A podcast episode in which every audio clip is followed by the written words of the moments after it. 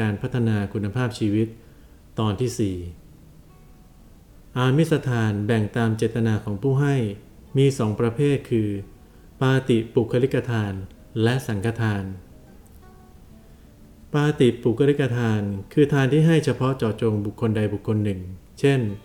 เราจะทำบุญบ้านเลี้ยงพระจำนวน 9 รูป ก็เจาะจงไปว่า ขอนิมนต์พระรูปนั้น รูปโน้น การมีเจตนาเจาะจงนิมนต์เช่นนี้เรียกว่า ปาติปุคลิกทาน พระผู้มีพระภาคเจ้าได้ทรงแสดงอานิสงค์ของปาติปุคลิกทานไว้ 14 อย่าง ว่าให้ผลตามลำดับดังต่อไปนี้ อานิสงค์ของปาติปุคลิกทาน 1. ให้ทานแก่สัตว์เดรัจฉาน ด้วยความเมตตาสงสาร ได้อานิสงส์ถึง 100ภพคือได้อายุวันนะ สุขะพละ ปฏิพานอย่างละ 100 อัตภาพ 2. ให้ทานแก่ผู้ทุศีล ได้นิสงถึง 1,000ภพ 3. ให้ทานแก่ผู้มีศีล ในช่วงที่ว่างจากพระพุทธศาสนา ได้นิสงถึง 1 0 0 0 0แสนภพ 4. ให้ทานแก่ดาบทที่ได้ปิญญา ในช่วงที่ว่างจากพระพุทธศาสนา ได้นิสงถึง 1 0 0 0 0แสนโกดภพ 5. ให้ทานแก่ผู้ที่ปฏิบัติเพื่อเป็นพระโสดาบัน ผู้เป็นครือขัดหรือเป็นบรรพชิตก็ตาม จะเป็นฌานลาภีบุคคลหรือผู้ได้ฌาน หรือไม่ใช่ฌานลาภีบุคคลก็ตาม เป็นผู้มีศีล เข้าถึงไตรสรณคม ได้นิสงถึงอสงไขยภพ 6. ให้ทานแก่พระโสดาบันบุคคล ย่อมมีนิสงมากยิ่งขึ้นไปอีก 7. ให้ทานแก่ผู้ที่ดำเนินการปฏิบัติ เพื่อเป็นพระสกทาคามี ย่อมได้อานิสงส์มากยิ่งขึ้นไปอีก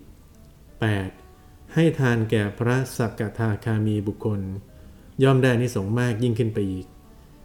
9. ให้ทานแก่ผู้ที่ปฏิบัติ เพื่อเป็นพระอนาคามี ย่อมได้อานิสงส์มากยิ่งขึ้นไปอีก 10. ให้ทานแก่พระอนาคามีบุคคล ย่อมได้อานิสงส์มากยิ่งขึ้นไปอีก 11. ให้ทานแก่ผู้ที่ปฏิบัติเพื่อเป็นพระอรหันต์ย่อมได้นิสงส์มากยิ่งขึ้นไปอีก 12. ให้ทานแก่พระอรหันต์ย่อมได้อนิสงส์มากยิ่งขึ้นไปอีก 13. ให้ทานแก่พระปัจเจกพุทธเจ้า ย่อมได้อนิสงส์มากยิ่งขึ้นไปอีก 14. ให้ทานแก่พระสัมมาสัมพุทธเจ้า ย่อมได้อนิสงส์มากยิ่งขึ้นไปอีก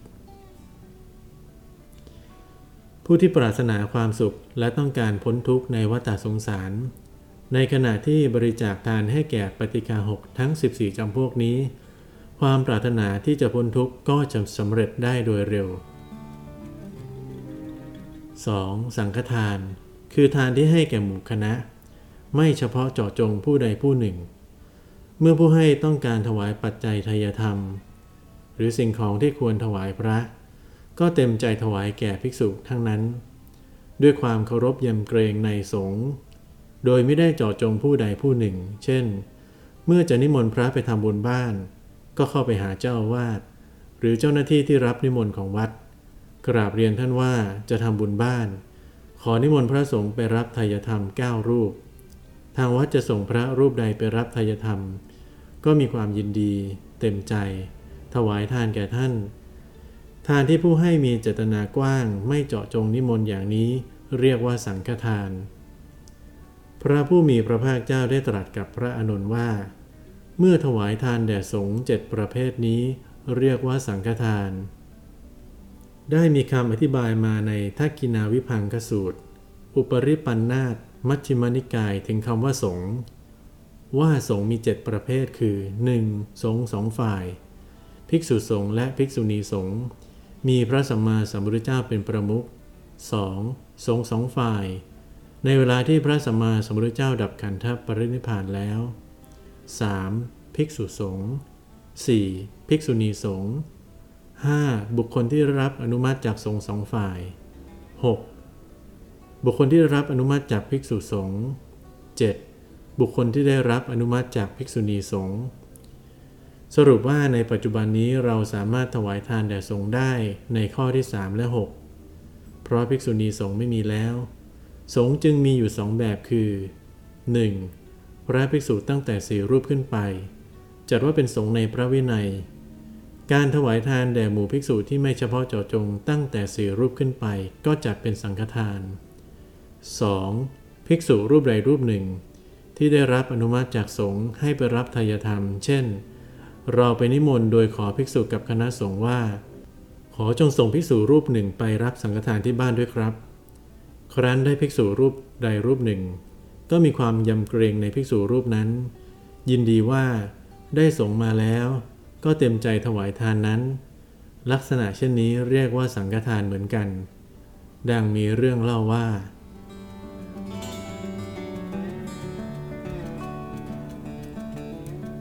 เรื่อง กุตุมพีผู้เคารพสงฆ์กุตุมพีคนหนึ่งเป็นเจ้าของวัดแห่งหนึ่ง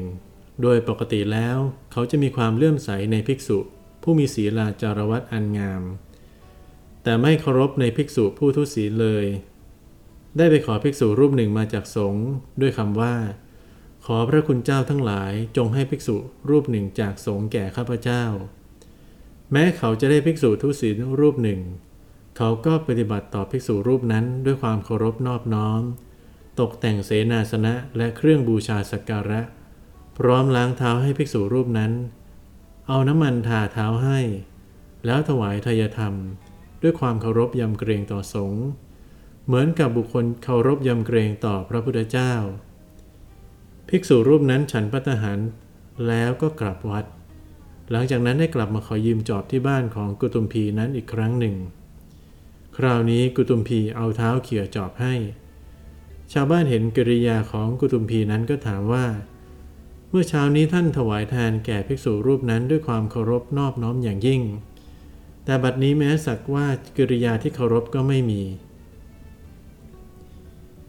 กุตุมพีตอบว่าการทำบุญเมื่อตอนเช้าเขาทำไปด้วยใจเคารพยำเกรงต่อสงฆ์แต่ไม่ได้หมายความว่าเขามีความเคารพยำเกรงต่อภิกษุรูปนั้นเป็นส่วนตัว จากเรื่องข้างต้น ชี้เห็นว่ากุตุมพีมีความเคารพต่อสงฆ์เมื่อได้รับอนุมัติจากสงฆ์ให้พระภิกษุผู้ทุศีลมารับสังฆทาน แม้ตนไม่ได้เคารพเลื่อมใสในภิกษุทุศีลรูปนั้น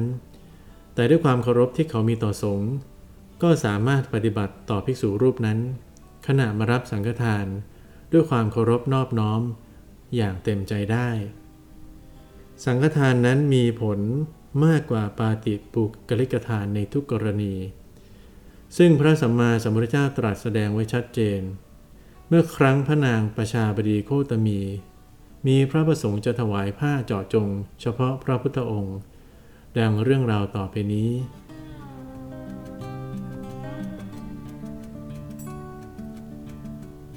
พระนางมหาประชาบดีโคตมี ครั้งหนึ่ง พระนางมหาประชาบดีโคตมี ทรงถือผ้าคู่หนึ่ง เข้าไปเฝ้าพระสัมมาสัมพุทธเจ้าอย่างที่ประทับ กราบทูลพระพุทธองค์ว่า ข้าแต่พระองค์ผู้เจริญ ผ้าใหม่คู่นี้หม่อมฉันกรอได้ทอเอง ตั้งใจนำมาถวายเฉพาะพระองค์ ขอพระองค์จงโปรดอนุเคราะห์ รับผ้าคู่นี้ด้วยเถิด พระศาสดาได้สดับคำกราบทูลแล้ว ตรัสตอบว่า ดูก่อนโคตมี พระนางจงถวายสงเถิด เมื่อถวายสงแล้วจักเป็นการได้บูชาอัตมภาพและสงด้วย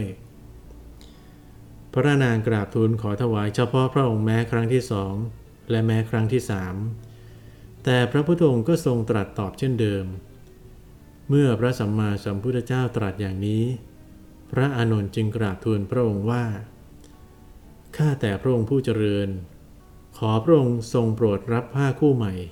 ของพระนางมหาประชาบดีโคตมีด้วยเถิด พระนางมีอุปการะมาก เป็นพระมาตุฉาผู้ทรงบำรุงเลี้ยงประธานพระขีรรสหรือน้ำนม แด่พระองค์ในเมื่อพระชนนีสวรรคตแล้ว และแม้พระองค์ก็ทรงมีอุปการะแก่พระนางเป็นอันมาก พระนางทรงอาศัยพระองค์จึงทรงเข้าถึงพระพุทธ พระธรรม พระสงฆ์เป็นสารณะ และทรงเว้นจากเวรทั้งห้าได้ ประกอบด้วยความเลื่อมใส ไม่หวั่นไหวในพระรัตนตรัย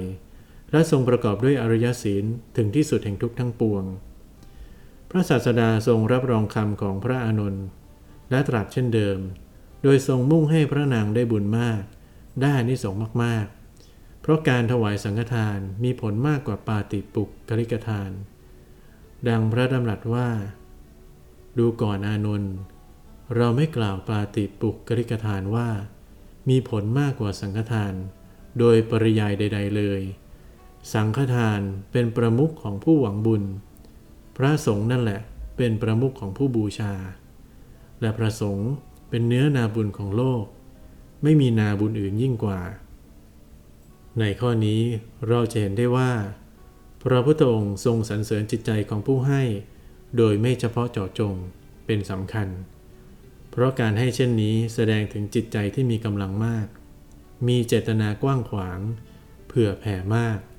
ไม่เห็นแก่คนที่คุ้นเคยกัน มุ่งหวังเพื่อให้แก่หมู่คณะเป็นสำคัญ และจะเป็นประโยชน์ที่ยิ่งใหญ่ในอนาคตการข้างหน้า ดังที่พระสัมมาสัมพุทธเจ้าตรัสไว้ว่า เราไม่ดำรงอยู่นาน แต่ศาสนาของเราจักตั้งอยู่ด้วยพระภิกษุสงฆ์ในภายภาคหน้าชนรุ่นหลัง จงเคารพยำเกรงในสงฆ์ถ้าเป็นเช่นนี้ พระศาสนาจักตั้งอยู่ได้นาน